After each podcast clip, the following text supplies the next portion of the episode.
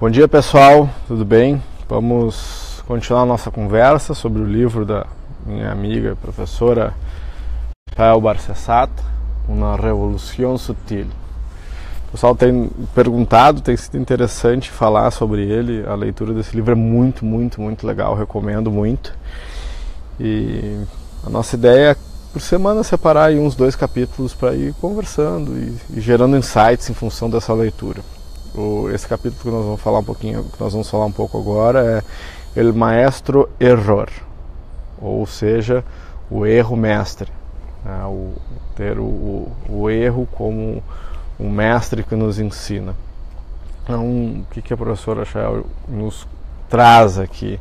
Que quando nós uh, nos colocamos frente a desafios que, tem, que nós temos que tomar decisões rápidas, muitas vezes a gente acaba por travar porque não existe um guia, uma lanterna, um mapa que nos aponte sempre qual é o melhor caminho quando a gente se coloca em dúvida quanto a alguma coisa. Uh, e nós, diferentemente dos animais, nós perdemos o nosso instinto, perdemos muito da nossa capacidade de utilizar o instinto para tomar decisões, como o instinto de sobrevivência. Então muitas vezes a gente trava, faz julga, julga, julga, julga, julga, tenta ver qual é o melhor e nesse, nesse pensar demasiado, por vezes a gente trava em vez de adiante quando não tomamos as decisões que são piores do que melhores. Ah, então nós perdemos isso no nosso dia a dia.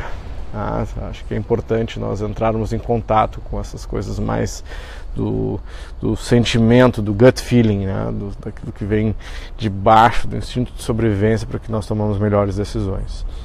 Então, essa, e isso posto, né, o ser humano, como tem o pensamento, e que ele nos ajuda muito por um lado, mas pode nos atrapalhar por outro, a capacidade de aprender se torna algo muito prioritário dentro da nossa espécie. E para que isso aconteça, nós temos que acumular experiências e acumular erros. Porque gente, nós aprendemos assim, por tentativa e erro. Eu tento alguma coisa, dá errado, eu tento outra, dá certo, e aí eu vou no caminho certo. Mas por algum motivo, é, eu não sei explicar, o erro passou algo, a ser algo abominável. As pessoas são crucificadas, se fala alguma coisa errada. Ah, se fala alguma coisa que não é politicamente correto de maneira inocente, elas são crucificadas, já tem alguém lá, um hater, já tem alguém para dizer se está certo ou se está errado, para te julgar, para te botar na cruz, para mandar queimar. E aí, num ambiente onde nós somos condenados absolutamente por todo e qualquer suposto erro que se faz, a criatividade morre. Morre. Não existe criatividade num ambiente onde, onde tu é condenado a cada iniciativa. Se essa iniciativa não dá certo, tu vai para a fogueira. É, o erro faz parte da caminhada e então a gente está sempre chutando a mesma pedra. Se a gente não supera e não aprende, a gente vai sempre tropeçar na mesma pedra, sempre cair no mesmo buraco.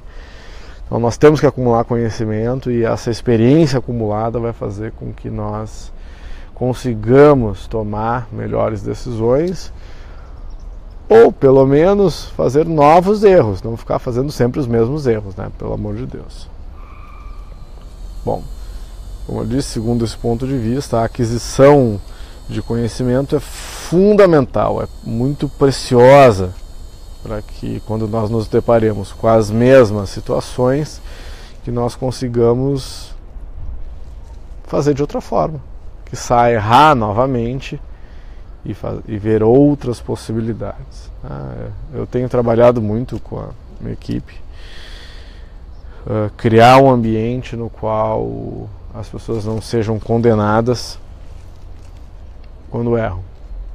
Que o, que o erro seja uh, sim apontado, sim corrigido, mas não emocionalmente pesado, que aquilo nos faça mal e que nós os condenemos e que seja sofrido, mas seja visto sim com a importância que tem, fazer os seus equívocos, mas como algo que faz parte da caminhada para que a gente aprenda.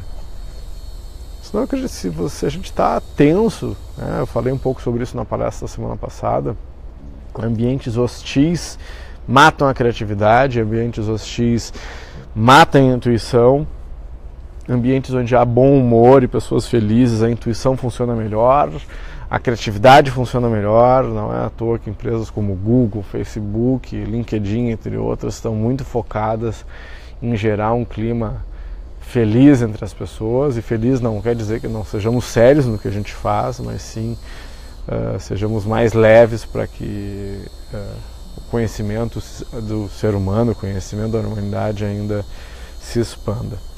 Então, chegar a um método de resolução de problemas é algo. Tem vários métodos de resolução de problemas. Eu gosto muito do diálogo socrático, né? é a ideia de nos colocar de frente das próprias idiosincrasias, das próprias dificuldades, em cima disso se confrontar com as nossas, com os nossos, nossos erros e aí superar esses erros.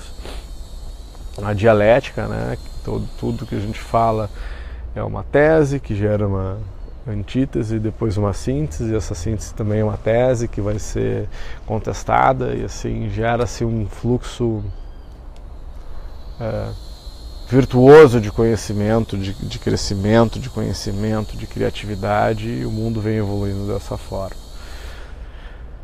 A questão é que nós criamos um ambiente de regra hostil para o erro, onde todo mundo é condenado, por qualquer coisa que fala, é julgado.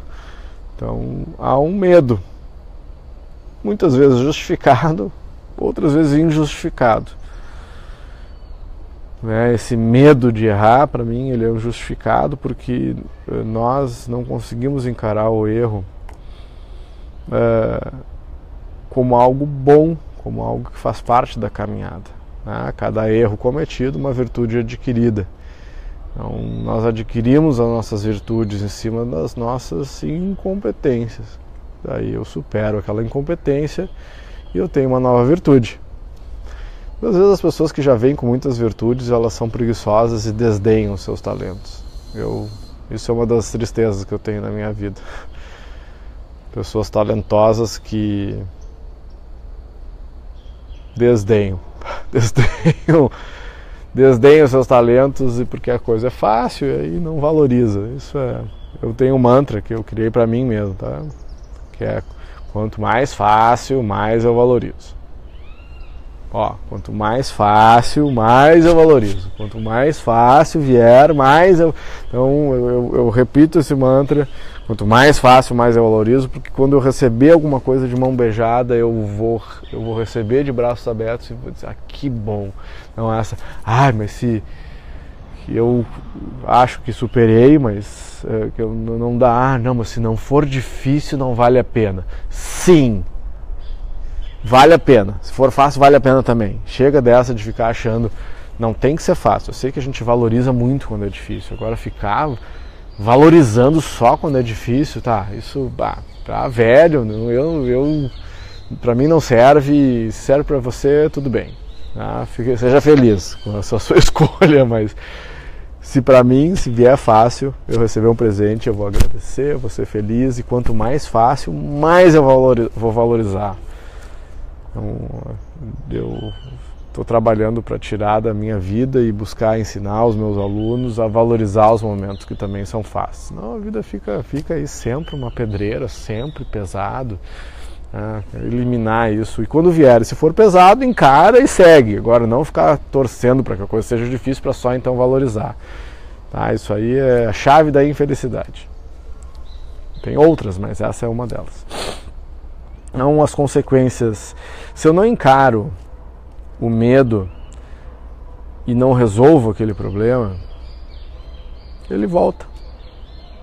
Você não tem a sensação que seguido está se deparando com a mesma situação e ela volta e ela vê, mas de novo isso, mas de novo isso. É, enquanto você não resolver internamente a questão, o raio do problema vai voltar, porque o problema não está fora. Ah, é, não está fora, o problema não está fora. Então, você quer mudar de trabalho? Ah, legal. Se seu trabalho não é o que você quer, muda. Mas lembra que você vai se levar para o próximo trabalho. Quer mudar de relacionamento, que você não está bom, muda. Só mudar. Lembra que você vai se levar para o próximo relacionamento. É, você se leva para onde você vai, né? Coisa idiota é isso que eu estou falando, né? mas é bem isso. Você vai estar, você vai para o novo relacionamento e você vai estar lá naquele relacionamento. Então, você, enquanto você não encarar que no mínimo 50% é responsabilidade sua, se você não puxar para você a responsabilidade uh, da resolução das suas questões, uh, você está com sérios problemas. Ah, e certamente vai estar tá espalhando infelicidade por onde passa. Além de, além de ser infeliz, vai gerar infelicidade dos outros. Então, olhe no quer resolver um problema, olhe no espelho. É ali que está a resolução do problema, não está no outro lugar. E não adianta. Eu brinco com meus alunos, assim, ah, vem reclamando de alguma coisa, tá, eu vou te mostrar a, onde é que está o teu problema e a tua solução. Eu pego um espelho e ponho na frente da pessoa. É o único lugar onde está o problema e a solução. O que as pessoas fazem para você é problema delas. O que você faz com o que elas fazem para fazer é só problema teu, exclusivamente teu. Pode não gostar do que eu estou falando, mas é assim que funciona. E se revoltar, só pior. Fica revolta, revolta, depois você vê que está certo e aí você segue adiante. ai, ai. Bom, então, errar não tem problema. O problema é ficar dentro daquele erro muito tempo. Então resolva. E sair muitas vezes é uma sair e evitar aquilo é uma solução e muitas vezes a única no momento, mas enquanto você não encarar com coragem que você é o responsável pela transformação e como você enxerga as coisas, é, você não vai resolver e não vai evoluir. Ah que mais que eu posso comentar sobre sobre esse? Ah, lembrei. Tá? A, Chael dá um exemplo aqui do filme do Indiana Jones. É, eu acho é coisa de quem já tem mais de 40, né? Falar do filme do Indiana Jones, pelo menos, pelo menos aqueles mais antigos. E, mas ela falou do filme do Indiana Jones, que, que o Indiana Jones dá um passo adiante, tem a ponte, né? Quem é nerd e assistiu o filme do Indiana Jones vai lembrar dessa parte. Mas daí me fez lembrar para quem não quer saber do livro, ó, aqui, ó. me fez lembrar, eu fui assistir uma peça do chamado Alma e Moral, do Milton Bonder. E ele faz uma relação lá com a Bíblia, com a, com a, passagem de Moisés, que abre o mar vermelho, que para mim foi muito, muito, muito marcante. Que, segundo nos contam, nos ensinam, Moisés abriu o mar vermelho e as pessoas atravessaram. E ele traz uma forma muito interessante, que para mim faz muito mais sentido, é que não foi assim. Contaram errado a história. Não, Moisés não abriu mais vermelho e as pessoas atravessaram. Primeiro ele entrou no mar. Depois o mar abriu. Ah, mas é a mesma coisa. Não. Não é a mesma coisa. Faz toda a diferença. Primeiro você avança, depois o mar abre. Primeiro você confia, depois as coisas acontecem. Lembra que o nosso axioma do nosso do, do, Rose Method é não acredite, mas confie. Primeiro você confia, primeiro você dá o seu passo, primeiro você entrega, primeiro você oferece. Primeiro você confia, primeiro você oferece, primeiro você, você deve dar o primeiro passo. Ah, no caso entre desacordo entre duas pessoas, olhe primeiro para você, depois para o outro. Antes de apontar o dedo, ah, Léo, todo mundo já fez isso. Tu tá apontando o dedo ali, tô apontando o dedo para Carol que está atrás da câmera, que tô apontando o dedo, tem três dedos apontando para mim. Então, se eu, se eu, me desentender com a Carol de, de alguma forma, primeiro eu tenho que ver o que, que eu estou fazendo, não o que ela está fazendo. Se eu brigar com alguém, se você brigar com alguém, olhe para você antes de olhar para o outro. Antes de apontar o dedo, aponte o dedo para você, olhe no espelho. Primeiro avança, depois o mar abre. E no caso, para fechar essa reflexão, nós estamos tratando de comportamento, estamos tratando de, uh, de formas de refletir, de, de nos tornar pessoas mais felizes e muito passa por resolução de conflitos no dia a dia sempre cabe ao mais evoluído, ao mais consciente, dar o primeiro passo para compor o conflito. Aqui, pelo menos no Rio Grande do Sul, a gente tem isso. Eu não vou tomar iniciativa, ele que venha falar comigo, mas ele que me ofendeu, ele que venha falar comigo. desculpa, mas você vai passar a sua vida sofrendo. Se você atribuir ao outro a responsabilidade pelo movimento e a resolução, você vai ser um sofrenildo sindrômico.